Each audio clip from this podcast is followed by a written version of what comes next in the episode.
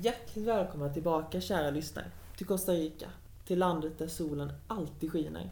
Eller, det beror kanske på lite om man är på västkusten eller ute i regnskogen. Så allting är helt enkelt lite en fråga om vilket perspektiv man har. Mm.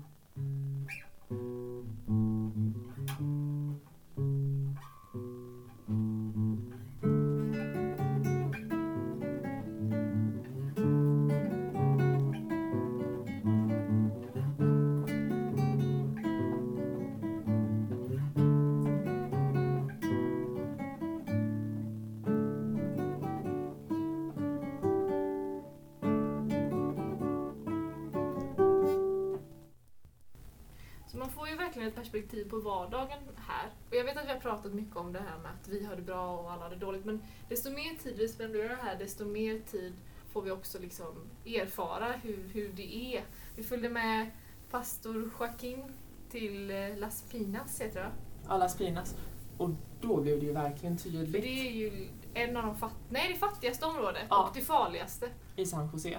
Jag tänkte, för dagen innan så var vi också på Carpio och I Alajuelita. Alajuelita samma snart och snacka extremsport alltså. Det är ju de två farligaste ställena. Alltså farligt Ja. och farligt. Men ja, det är farligt. Det får ju Rosengård att verka som Ja, liksom. Vi är extremsportare så. Oh ja, extremsportare.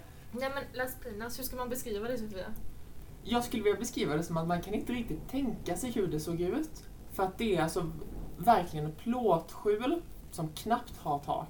Trånga små gångar, det finns ingen riktig väg. Avloppsvattnet rinner Var det längs... avloppsvatten? Det var alltså? Avloppsvatten. För jag trodde det bara var en bäck eller något. Nej, utan de kallade det för svarta vattnet för att det Ja. kom från avloppen. Jaha, nej jag trodde det bara var en bäck eller något sånt där. Men okej, trevligt. Ja. Så avloppsvatten fyllt med skräp, trångt, inget och berättelsen man får höra om hur det är att bo där. Så taken läcker in, det är inte riktigt tätt. Ja, och så när det blåser på kvällarna. När det blåser på kvällarna så håller takplattorna på att lyfta. Det är dessutom lagom säkert för bebisar på grund av att det är inte tätt, det regnar in, det blir fuktigt. Och så fick vi höra varför de startade igång Casa Abierta också till Ja. med. För Alajuelita var ju det första Casa Abierta som nu är stängt för att pengar saknades. Mm. Och det var helt enkelt så att det finns mycket ensamstående mödrar där. Och de måste ju jobba på något sätt för att få in pengar. Så då löste de det genom att de låste in sina barn i husen för att de skulle vara säkra. Men då var det en dag som en kvinna gjorde det. Och hennes barn råkade sätta igång ugnen och tända eld på huset. Mm, Ja, något sånt var det Så att barnet dog. Och då fanns det en missionär där som insåg att oj shit, här måste vi göra någonting åt Mm. situationen. Och då fick vi också se den första lokalen för eh, Ilko. Ilko i Alajuelita. Och det var ett plåtskjul. Ja, ett, ett rostigt plåtskjul. Ja. Men det var, det var nyttigt att se. Verkligen. För jag menar, samtidigt så sitter man och tänker så här, oh, oh, vi bodde i en lägenhet med kackerlackor. Vilket var jättehemskt, men det är ju ingenting. Alltså om du jämför det, för jag satt ju och sa det till dig Mm. eh, när vi satt där den ödesdigra dagen när vi steg in i vår lägenhet. Att det, liksom, det här är ett lyxhus. Och jag menar, det är, var ett lyxhus. Och då snackade vi att den där lägenheten hade hål överallt. Alltså Ja. det, det kom kackerlackor överallt. Men det var fortfarande ett lyxhus om man jämför med de som bor i Las Pinas. Och då får man ju verkligen ett perspektiv Mhm. på hur bra vi har det i Sverige. Ja, för jag menar, i Sverige har åtminstone alla ja, men ett trägång eller betonggolv eller vad man vill ha. Ja, i, är i, i Alajuelita har de flesta stengolv. Ja. De flesta har el. Mm. De flesta har inte vatten under dagarna, Nej, men på kvällarna. på kvällarna. Och elen verkade pågå någon form av elmaffia fick vi höra om. nej, det hörde inte jag. Så det var lite kartellbildning där. Vad sa du? Jag fattar inte helt men de just pratade om det att det fanns en elmaffia. Så långt hörde jag. Mm. Och på apropå det här med att fatta, så nu kan jag ju liksom så här säga att till slut så förstår vi ju vad de skriker efter oss på, på gatorna. Ja. Så vår spanska har kommit så långt att nu hör vi alla sexistiska kommentarer. Hurra! Något mer, jag vill säga något djupt. Bebisarna blir tuggade på av råttor. Blir bebisarna tuggade av råttor? Ja, det var, det var det jag var på väg att prata om innan. Där jag sa att det var hål och det regnade in. För det sa Joaquin igår och visade med att han sa att det är farligt för bebisarna på grund utav att råttorna söker skydd och de små spädbarnen verkar som smassiga mungsbitar. Så råttorna bokstavligt talat tuggar på bebisarna. Oj, det hörde inte jag. Här. Ja. Och vi klagar på kackerlackor! Och jag skäms lite. Jag skäms. Men samtidigt, Så, men jag ska också säga liksom alltså, typ så här, även fast Las Pinas också är ett, liksom, det är ett ruffigt område och det blir typ inte värre än så. nej. I Costa Rica i alla fall. Så jag menar, vissa gator tyckte jag var lite, alltså är det fel att säga att de var lite charmiga? Vissa av gatorna fanns det ju faktiskt Fast det är lite blommor och Ja, ja. buskar och så för att Alajuelita till skillnad från Carpio är ju inte en öken. Nej. Eh, Så det finns är väldigt mycket växtlighet. Dessutom har de en ganska fin utsikt uppe där. Ja herregud, jättefint. De har utsikt över hela... Mycket spännande. Alltså att slum, slum, slum, slummen ligger med den utsikten. Mm. Och så där det är ett fint område, Escazú, alltså det är inte jättefint. Alltså det Nej. ligger ganska långt ner för att San Jose ligger liksom i en dalgång och Escazú ligger ju inte så Nej. högt upp. Sen sabbas ju visserligen utsikten lite om man vänder sig runt och där ligger ett... Ja men kolla inte på kossorna och kossorna som står och käkar ur soporna. Nej. Vänd dig bort från det. Ja, det var spännande Som alla andra gör. Vänd oss bort. Ja. åker hem till Sverige och har det bra resten av våra liv.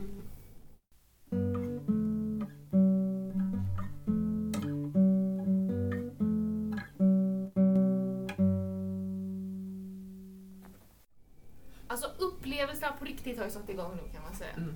Nu har vi äntligen fått träffa indígena. Ja, till slut! Två månader! Ja. Så fyra, sex på morgonen mötte vi upp Julio i stan. Fyra och en halv timma ut till Guana... Nej, heter inte Guanacaste, det heter något annat. Nej, det heter inte, det heter Guatuso. Precis. Fyra och en halv timme. Spenderade tre timmar ute med Maleko som ligger liksom, ja men det är jättefint där. De. Jättefint. Jättevarmt. Ja. Och barnen var så duktiga, vi hade eh, flöjtlektion med dem. De var så duktiga! Alltså det är, och de här barnen har liksom lektion en gång i månaden när Julio kommer dit. Och det är, de är mycket duktigare än barnen i DIS i San ja. Jose. Och så var det en, git- en gitarrkille där, kan han varit 14 år? Han spelar ju på. Jätteduktig! Och så hade de eh, två hundvalpar som vi tog med oss till. Ja, Som jag fick sitta och hålla i. de stackarna. De var så magra och loppätna. Ja, och det blir, det blir så liksom, man blir så, man för en inre kamp med sig själv när man sitter med söta hundvalpar i knät. Men man ser hur det bara kryper i pälsen på dem så man bara, "Ah, jag vet inte om jag ska ta dig där liksom. Nej. Så jag bara satt och så här försökte se snäll ut så de inte skulle gny och de var så smala och liksom Ja. Men det kändes också ganska bra att ta bort dem därifrån. Mm, ja, så då åkte vi fyra och en halv, halvtimme hem igen. Nio timmars buss, nej, eh, bilfärd för tre Mm. timmar, men det var ju så värt det. Ja, ja. Man, tänk, alltså man tänker så här indigenas som då är ursprungsbefolkningen. Att man har någon bild av att de ska, men de är det här är jättedumt, men de är precis som oss. Alltså, liksom, Ja, de är ju det. de ser inte annorlunda ut. Alltså, det, Nej. de går inte, det här var ingen ingen, alltså, ursprungsbefolkning som går runt med speciella folkkläder, i alla fall inte när vi var där. Nej, de går klädda och, och beter De sig som pratar som helst. spanska. Ja. De kan knappt prata sitt eget språk, vilket, är, sorgligt. Ja. Men det är också Maleko-indianen. Maleko-indigena är alltså Ja. en stam på 200 individer. Jaha, bara så få. Två eller om det var tre, 200-300. Så det är ju jobbigt att bevara språket. Men de gör det med hjälp av Ilko då, som har byggt upp den här lokalen som de Mm. har, som man träffas i. Ja. Och där har de eh, Skola. skola under helgerna med för barnen så att de kan lära sig. För att deras, för jag förstod det från Julio så, så pratar mormor, farmor, vissa mammor och pappor pratar maleko hemma. Mm. Men barnen gör det inte. Vilket då betyder att det här språket har dött ut nyligen då med andra ord. Mm. Det Eftersom att de fortfarande pratar. Alltså jag menar, att mormor och morfar pratar, det är ju inte så långt ifrån. Nej, nej. Framförallt inte här där folk blir föräldrar desto tidigare. undrar vad det som gjorde det. Det måste ju varit typ när folk flyttar in till stan som det försvinner. Förmodligen. Urbanisering, internet. Dumma internet. Ja. Men där har Kan man slå, googla på, kan man, kan Google översätta Maleko? säkert. Jag vet, nej det tror jag först inte. Men. Så förutom skola så har de också kvinnoverksamhet.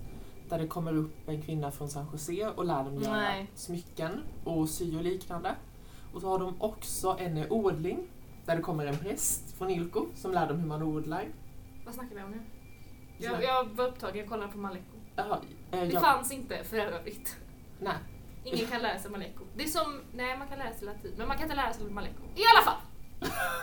I alla fall, så som sagt då, de har en skola, kvinnoverksamhet och de driver en liten trädgård. Som en präst från Ilko kommer och hjälper dem och lär Var det dem, den, den på baksidan? Ja, lär dem hur man Jag hade odlar. inte gissat att det var en trädgård. Det var ju liksom... Ja, en jordhög. Ja men det var ju det där som var inne, lite, det var lite grant. Ja, det missade jag helt. Han- för jag var så upptagen med hundvalparna Ja. Han lär dem i alla fall hur ja, men man odlar ekologiskt, odlar effektivt utan att liksom förstöra mångfald. Mm. Vad bra. Ja, Shit vad du fick massa information som inte jag fick känner jag. Vad pratade ni om det här? det är ju det är ihopsamlad information från, eh, de pratade om trädgården som hjälpte dem att hålla och då kommer jag ihåg från någon gång i höstas när de berättat om att han, prästen som är med trädgårdsmästare, åker Ah. runt till indierna. Han ville jag träffa den nästan. Inte träffat honom. Jag vet inte vem det är. Det är han den korte tror jag. Vem är det? Visste vem vad. Uh, jag, jag kan visa imorgon. Ja, och sen så fortsatte ju dag två med att vi träffades i Carpio. Och hade en liten mässa. Precis med eh, elva amerikaner. Ja, elva amerikanskor och en amerikan. Och till slut så satt vi i ett rum där vi ändå var liksom i alla fall övre hälften av de som kunde spanska. Ja, Aha! Så det var en seger. Ja, en seger till slut för Ja. att det var fullt av amerikaner som inte kunde prata spanska. Nej men så vi hade en mässa med dem och eh, allting var översatt vilket var skitskönt och man bara kunde förstå allting. Mm, jättebra vi fick se en häftig breakdanceuppvisning. Ja. Av ungdomarna i Carpio. Vi sjöng lite. Vi sjöng för kärlekens skull. Var mycket uppskattad. Vilket går hem överallt tydligen. För att vi Ja. körde också den på en bröllopsfest vi hade här för några dagar sedan. Som för ett par som hade varit gifta i 50 år. Och de blev ju också helt förtjusta i den. För kärlekens skull alltså. Ja. Ingen vet ju inte riktigt vad det handlar om men det visar än en gång att musik har liksom inga språkliga gränser. Alltså jag hade velat höra den utan att förstå språket. Ja, Alltså höra den bara liksom för att melodin är ju lite förstörd nu i och med att jag vet, jag kan texten. Men alltså att få höra den utan det. samtidigt lät det lite på amerikanska när, man, när vi översatte den till engelska. Ja. Jag tyckte det verkade lite på dem i rummet som att oj vilken text. Jag tänkte, för vi försökte översätta den och jag Mm. tänkte det här blir ju liksom pannkaka. För att när man översätter texter från spanska eller från engelska till svenska, så, eller svenska till engelska, eller tvärtom, så tappar de ju innebörden. Ja, men de verkar ju tycka om den. Ja, Teddan funkar överallt. ja Teddan alltså. Han vet inga gränser.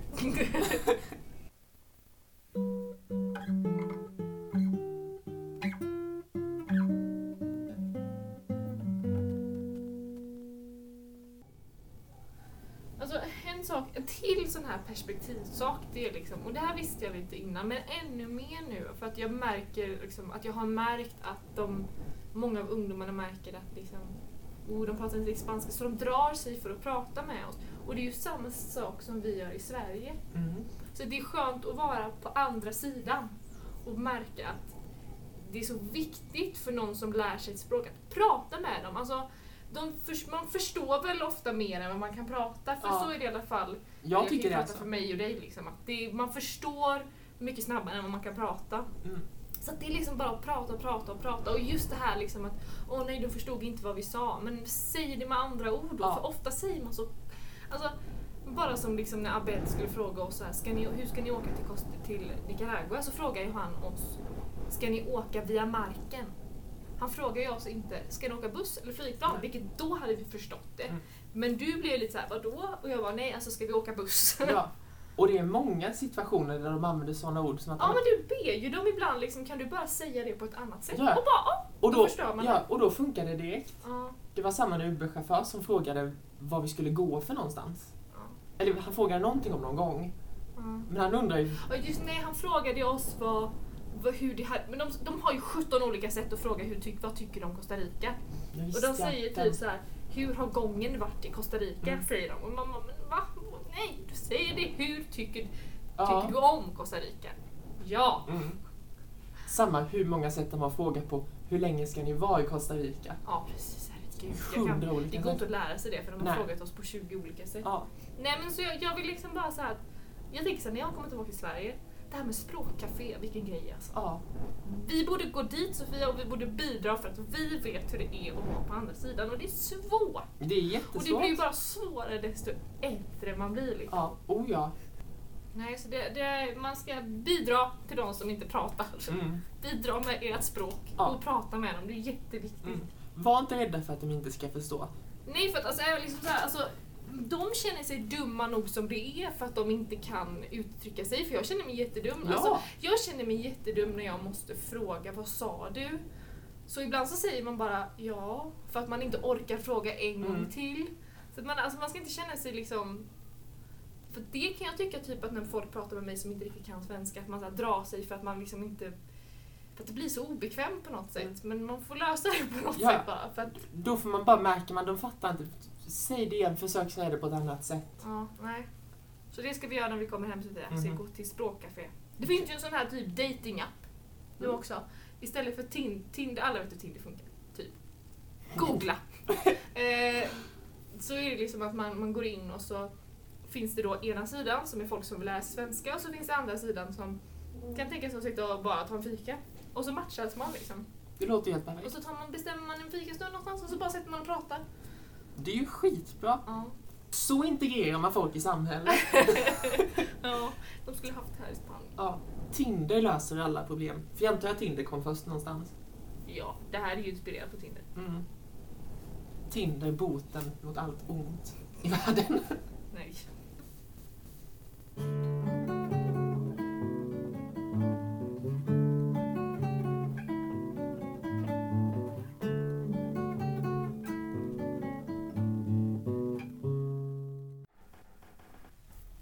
Vi har ju med åkt iväg på ett konfirmationsläger som vi åkte till som prästen Joaquin anordnade. Där det var ungdomar från alla Gelita, alla Carpio. Det fanns en mamma och ett barn och det var pappor och det var allt möjligt folk som han tyckte var ledare inom församlingarna som skulle få vidareutveckla sig i sin tro och även lära sig mer om kyrkan och vad står vi egentligen för. Så vi åkte iväg till Bananplantagen, spenderade en natt där och hade massa aktiviteter, vi fick delas upp i grupper och alla fick olika ämnen att presentera. Och åt vi massa god mat. Ja, åt ju massa god mat verkligen. Alltså jag tyckte den var ändå god. Det var ris och det var bönor. Jag vet, men det som var till var gott och framför allt så åt vi några bröd som var så Ja. himla goda. Ja, verkligen. Som vi har fått ett väldigt spännande recept på nu. Mm. Hon skulle förklara det för oss. Det är smör, det är mjöl, det är kanel om du vill ha och det är lite jäst, men inga mått. Inga mått, så det är hem och testa nu alltså. Ja. Men jag tror det kommer bli riktigt bra. Ja. Och då fick vi ju även inte bara träffa den berömda hettan uppe i Sapeke utan vi fick ju faktiskt se regnet dagen efter för då regnade Ja, det hela regnade. dagen. Det var så skönt. Äntligen regn. Sen att det har regnat i, i San Jose också hela veckan, det är ju också en annan sak. Men det var väldigt skönt när regnet i alla fall kom. Det var inget monsunregn. Vi vill Nej. ha monsunregnet fortfarande. Men det var otroligt skönt. Ja, det var kraftigt regn. Mm. Men första dagen så delades vi upp i grupper och då skulle vi, eh, vad var det vi gjorde? Vi skulle prata om olika delar, till exempel några skulle prata om helvetet, andra om synd. Vi skulle ge uppgifter till de andra att diskutera Mm. att komma fram till, men vad tycker vi egentligen om det här? Vad tycker kyrkan om det här? Ja, och det var så skönt. För en gångs skull, så menar, i och med att vi ändå har så här, den spanskan vi har, så kunde jag inte driva arbetet. Och det var så skönt och inte liksom så här, okej, för jag hamnade väl i en grupp med de, de, det var väl ingen riktig ledare i gruppen. Men jag kunde inte göra någonting. Det var så skönt. Samma sak för dig, du kunde bara glida med. Ja, det var ju jättetrevligt. Jag hade ju som tur var en präststudent som kunde hålla i det. Mm, men det var så skönt att bara för en gångs skull i alla grupparbeten man någonsin har gjort och bara att jag kan inte vara ledare den här gången. Jag kan inte dra i det åt er. Och sen så hade de ju pool med på det här området som dessutom var under tak, vilket var asnice när det regnade. Och där fick vi ju se det här spännande att costaricanerna de badar med kläderna på. Fast nej, costaricanerna badar inte med kläderna på Sofia. De som inte har pengar och bor i fattiga områden badar med kläderna på för att de har inga egna badkläder. Jo, det var inte ett vanligt läger. För jag tänkte mig att det var ett konfirmationsläger som väl egentligen var avslutningen på konfirmationen för att det är några som ska konfirmera sig snart. Så tänkte man, ja men en konfirmationsläger det är ju 14-åringar, 15-åringar som springer omkring. Det här var ju inte det, här var ju vuxna människor. För det är nog man konfirmerar sig typ ish. Eller man konfirmerar sig när man vill i, i Ilko. Det var ju alla Eh, åldrar. Men då blev det fest på kvällen. Ja. De söp till rejält med Ja. hög och musik och man tänkte, vad fan är det här konstigt? Är det här konfirmationsläger eller? Det var ett himla kalas. Ja, Verkligen. Mm. Och även boendet var inga problem. Det var trevligt. Det var enkla stugor, det var våningssängar. Mm, jag bara väntade på kackerlackorna när de kom in där för jag såg att det var hål i väggarna och tänkte att det blir kackerlacksinvasion Ja. ikväll igen. Men vi slapp undan. Ja, Det funkade så bra så. ja det var skönt. Så vi var ju med i de här grupperna och skulle hjälpa till. Vårt huvudansvar med det hela var att hålla i musiken. Så det blev en himla massa sjungande. Det blev ju inte, det var ju en sång för varje andakt typ. Ja, Ja, det var väl inte en himla massa sjungande. men det blev en del.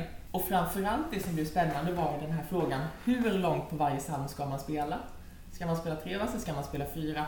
Om vi säger tre Ja, verser, för den här, ja, jag vet inte om jag pratat med sånghäftet, om sånghäftet än. Men i så fall kan jag prata om det en gång till. För att, åh, vilket, vilket värdelöst... Jo men alltså det är väl ett bra jobb på så sätt att de, det är ihopsamlat sånger. tappert försök. Det är så mycket fel. Alltså att vi sitter och spelar och bara hoppas att vi spelar rätt. Och det som händer är ju att vi spelar ganska mycket fel. Inte för att vi spelar fel, utan för att notbilden är fel. Det är fel i texten, det är fel i notbilden. Så vi ser helt, alltså jag tror att vi ser ganska dumma ut alltså. Speciellt på läger, för det var massa gånger där som bara, de sjunger inte alls samma och jag vet att Julio sjunger inte heller. Alltså, så att Julio har gjort ett, ett skräpjobb kan man Mm. säga med den här psalmboken för att det är liksom kanske läge ett, sen kommer massa liksom kolla igenom boken innan man trycker. Men det här är en tryckt bok med noter som inte stämmer ens över liksom, det är fel i takterna, värdena är fel, det är fel noter, det är fel alltså, förtecken, det är text står inte med på vissa ställen. det står inte utskrivet att ah, det ska vara en repris igen efter sista versen. Nej, det, det är en mardröm att spela det där. För Mm. det som händer är att man själv ser... För jag menar, vi kan ju inte göra någonting. När vi får en låt så är det första gången vi någonsin spelar den. Har aldrig hört den innan och vi får ofta låtarna liksom, ja men nu är vi i andakten, nu sjunger vi det där, okej. Men det, det är så liksom, vi ser ju frukt, alltså det, så att syftet för psalmboken, som den är upptryckt för att vem som helst ska kunna spela, nej, Det funkar inte. det går inte. Jag har så mycket rättningar i den psalmboken just nu så det inte är klokt. Och det blev ju inte bättre ibland utav att vi sa, vi frågar hur många verser sjunger vi? De säger två. Vi kör två verser. Då sätter de igång med den tredje versen. Men det är för att de också, de, det finns ju en, en, en bok med noter till de som spelar och så finns det textboken bara. Precis som det finns i Svenska Mm. kyrkan. Eh, så, och där, liksom, de finns det är lika mycket verser, det är olika verser, det är liksom, alltså, vad heter det när man kollar igenom böcker? Korrekturläsare. Korrekturläsningen på den här boken är fruktansvärd. Det är ingen som har korrekturläst den. Julio har gjort den och skickat in den. Alltså den är, det är en mardröm. Ja. Varenda musiker som är beroende av noter är det där en mardröm, den boken. På vissa av låtarna står ju faktiskt rätt text och rätt verser. Men verserna är ju fel ordning. Ja, Ja, Det är en katastrof. det är en riktig katastrof.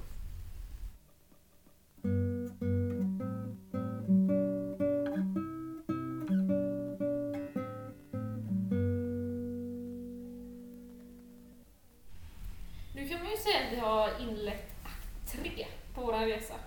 För nu är det inte lång tid kvar. Nu ska vi runda av, vi ska avsluta projekten och vi se hur det blir med all avrundning för att det är svårt att få ihop det. Det är ju väldigt lätt, eller det är inte väldigt lätt, det är väldigt svårt. Alla scheman ska klaffa, vi ska bara få ihop, de ska dyka upp, vi ska få klart låtarna. Ja, alltså vi har gått från att ha en konsert till att inse att okej, nej vi har inte haft tillräckligt mycket tid för att alltså två månader, och då snackar vi mindre än två månader, åtta gånger kanske med varje kör, med ungdomskören sex gånger för de dyker ju upp hälften av gångerna. Så det är att starta upp en kör och sen ha en konsert på det, och det kör, alltså körmedlemmar, det är inga alltså som, de är inte vana vid att Nej. sjunga. De sjunger bara och så tänker de inte på vad de gör. Så att det är 17 olika toner samtidigt. Så vi har ju bara fått jobba med att ska sjunga med samma ton. Och på, ha det som material och den tiden på två månader skapa en konsert, det funkar inte. Nej. Så vi snackade med Julio och sa att okej, vi kanske ska göra en mässa med kör i då. Men att hitta ett datum där båda körerna kan Det är här inte. omöjligt. går inte. Nej. För, alltså ungdomarna i alla skit har massa andra saker att göra och eh, det är massa examen på gång liksom. Ja. Så nu är ju lite planen att vi tar ungdomskören, Antingen bara och spelar in dem ja, Och, eller typ göra någon slags musikvideo med dem. Det kan jag tänka, tänka att de tycker kanske är roligt att inte ha en konsert utan mer bara, men vi gör ett roligt klipp av det. Mm. Det gäller att vi bara helt enkelt på ungdomsmötet har en liten mässa och Ja. bara sjunger. Ja, precis. Men det är nog roligare att göra videogrejer. Ja, det är nog inte fel. Ja, och sen så med... Vuxenkören så tar vi helt enkelt sista morgonmötet vi har Mm. sista veckan. mm. Så håller vi lite i den. De får sjunga. Nej, vi håller i musiken. De här, vår kör som består av 17 präster får ju hålla i själva liksom. Vi har ett tema, vi säger någonting. Mm. Men alltså jag vågar verkligen inte ha, säga någonting och sen släppa för diskussion som de alltid gör efter de har haft en predikan eller meditation eller vad man säger. Så släpper de lös och så blir det diskussion. Men i och med att jag inte hör vad hälften av dem säger så nej, det går inte. Ja, det, det låter ju som ett recept på obekväm tystnad. Nej, så det, det funkar inte. Men eh, vi, har ju, vi kan ju ta hjälp av vår kör, de är ju fullt Mm. kompetenta för det där. Ja, så, Vi står för musiken, de hjälper oss med musiken och sen så gör vi andakten tillsammans. och det tycker jag känns väldigt bra. Det blir en bra avrundning på det hela då. Det blir lagom med tanke på Mm. den tiden vi har haft liksom, med alla.